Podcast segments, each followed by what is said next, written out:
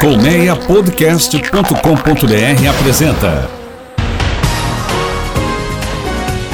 Autorama, o mundo dos carros em podcast. Bom dia, boa tarde, boa noite, boa madrugada. Sejam muito bem-vindas e muito bem-vindos a mais um Autorama. Eu sou o Fernando Miragaia e com Sérgio Carvalho nas carrapetas, te convido a pegar carona conosco no mundo dos carros em podcast. Afivela o cinto e aumenta o som, vambora! O episódio de hoje tem Ford confirmando a chegada de híbridos e elétricos no Brasil e quadro com retrovisor com um sedã francês de luxo que ganhou fama de problemático mas que deixou saudades e virou até tema de música. E quem vai contar isso pra gente é o André Deliberato. E sabe o Dummy, aquele boneco que é usado nos testes de colisão de carros? Pois ele está com os dias contados e você vai descobrir por quê. Antes, vai lá e se inscreva nos canais do Autorama no Spotify, na Apple Podcasts, no Google Podcasts ou no seu aplicativo preferido.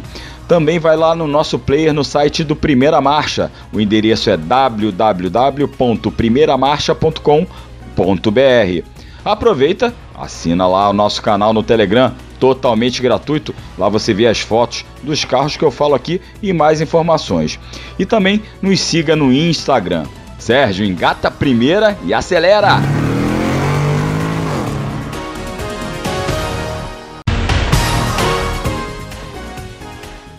Você lembra que eu falei aqui algumas vezes que o Mustang Mach-E, ou Mach-E, crossover elétrico da Ford, viria para o Brasil, assim como a versão híbrida da picape Maverick e do Transit elétrico. Pois bem, agora a Ford confirmou a chegada dos três modelos.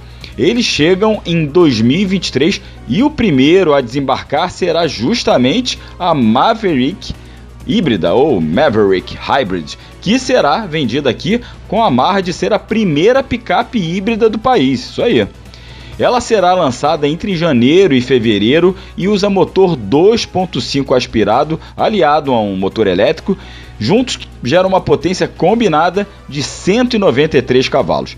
Nessa configuração, contudo, que não é plug-in, a Maverick perde o sistema de tração integral e também a suspensão traseira independente multibraço. Entra ali no lugar um eixo de torção. A Ford não fala em preços para variar, mas se fosse lançada hoje, pelo que eu apurei, a Maverick custa híbrida, né? Custaria por volta dos 300 mil reais. O grande apelo da picape será no consumo. Segundo medições feitas nos Estados Unidos, a Maverick Hybrid chega a fazer médias de quase 18 km com um litro de gasolina no uso urbano. O outro carro que chegará na sequência é o Mustang Mach-E ou Mach-E. A Ford não dá detalhes sobre qual versão do SUV elétrico virá, mas o modelo já foi flagrado em testes aqui no Brasil na versão GT Performance Edition, que é mais potente, tem autonomia um pouco menor, 418 km, mas também oferece 487 cavalos de potência e mais de 87 kg de torque. Tem umas medições lá nos Estados Unidos que apontam 0 a 100 ali na casa dos 3 segundos e meio. Já o e-Transit, o furgão elétrico, ou é Transit, terá motor de 269 cavalos e capacidade de carga de mais de 1 tonelada e 700 quilos.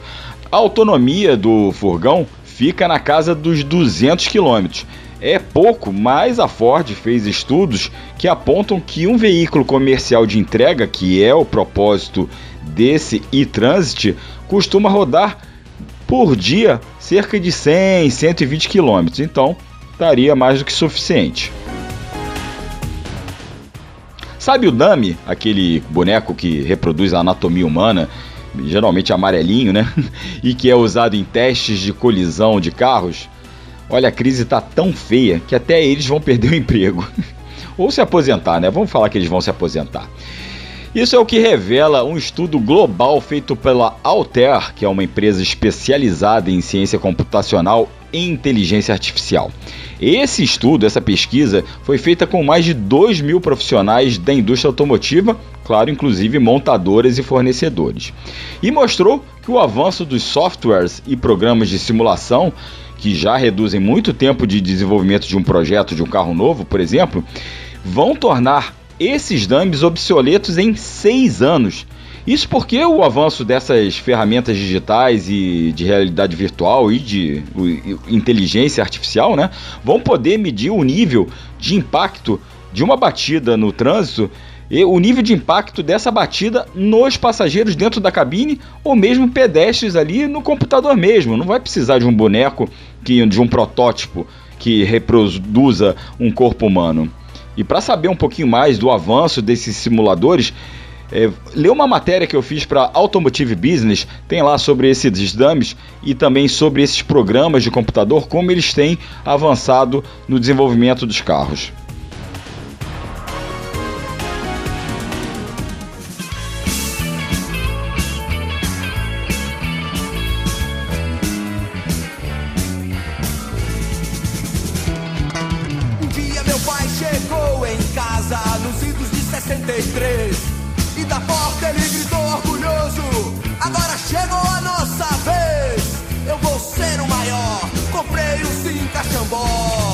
Opa, reconheceu essa música? É que hoje é dia de retrovisor com meu amigo e jornalista André Deliberato, que vai relembrar um carro vendido no Brasil nos anos 1960 com muita pompa e luxo e que virou até tema de música. André, seja bem-vindo a mais um Autorama e conta aí sobre esse carro, meu camarada. É isso aí, Mira. Hoje a gente vai falar do Cinca Chambord, que foi um automóvel produzido pela Cinca francesa, né, desenvolvido a partir do Cinca Versailles. O seu estilo lembrava muito os carros da Ford americanos de 1955 e 1956, tendo sido originalmente um projeto desenhado pela Ford norte-americana lá em Dearborn, nos Estados Unidos, bem perto de Detroit, para a subsidiária francesa. Só que com a aquisição do controle da Ford da França pela Cinca em 1954, ele acabou sendo lançado por esta no mercado francês.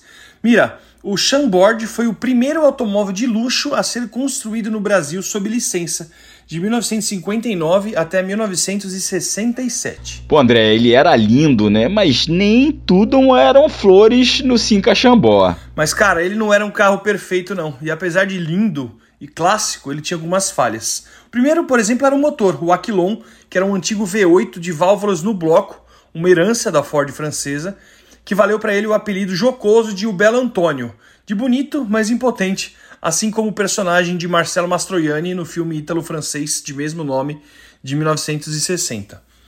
Assim que acabou ganhando uma séria reputação de má qualidade por conta disso e também por outros fatores, coisas que nunca conseguiu resolver na realidade durante os oito anos em que o carro foi construído de formato CKD ou montado aqui no Brasil.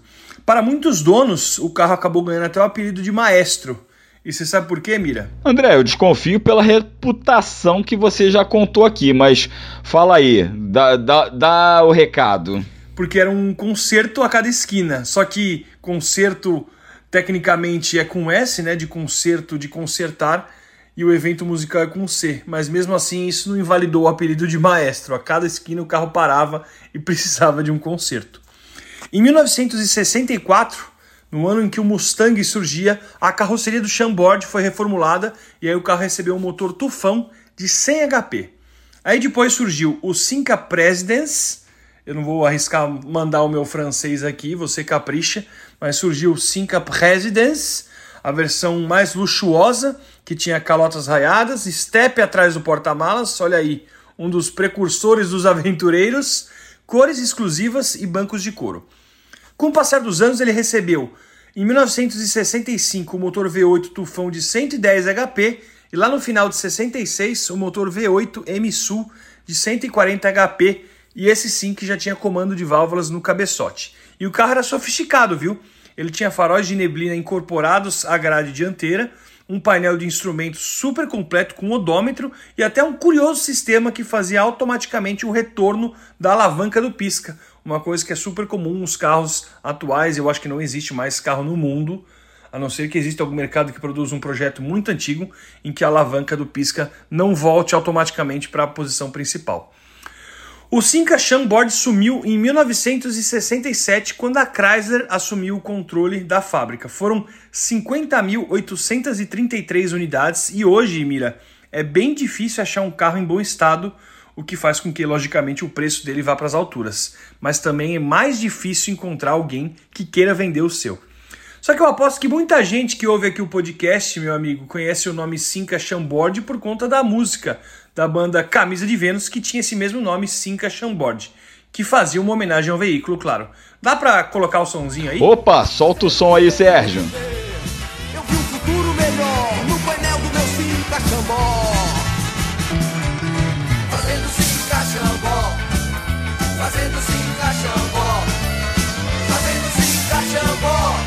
É isso, Mira. Mais uma vez, obrigado pela oportunidade, pela presença e a gente se fala no mês que vem. Valeu, abraço. Eu que agradeço, André, valeu mesmo. Esse foi André Deliberato que está aqui com a gente em todo o último Autorama do mês, relembrando um carro inesquecível no retrovisor. E hoje foi o Cinca Chambora ao som de Camisa de Vênus.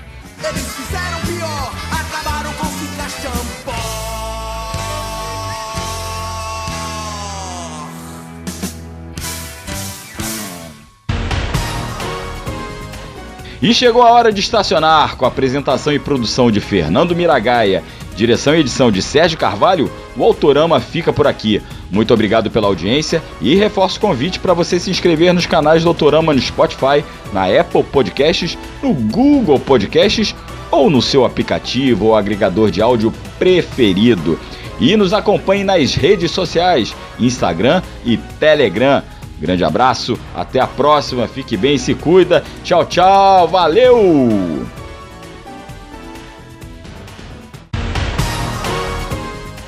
Autorama, o mundo dos carros em podcast. Uma produção colmeiapodcast.com.br. Colmeia Podcast, o rádio do seu tempo.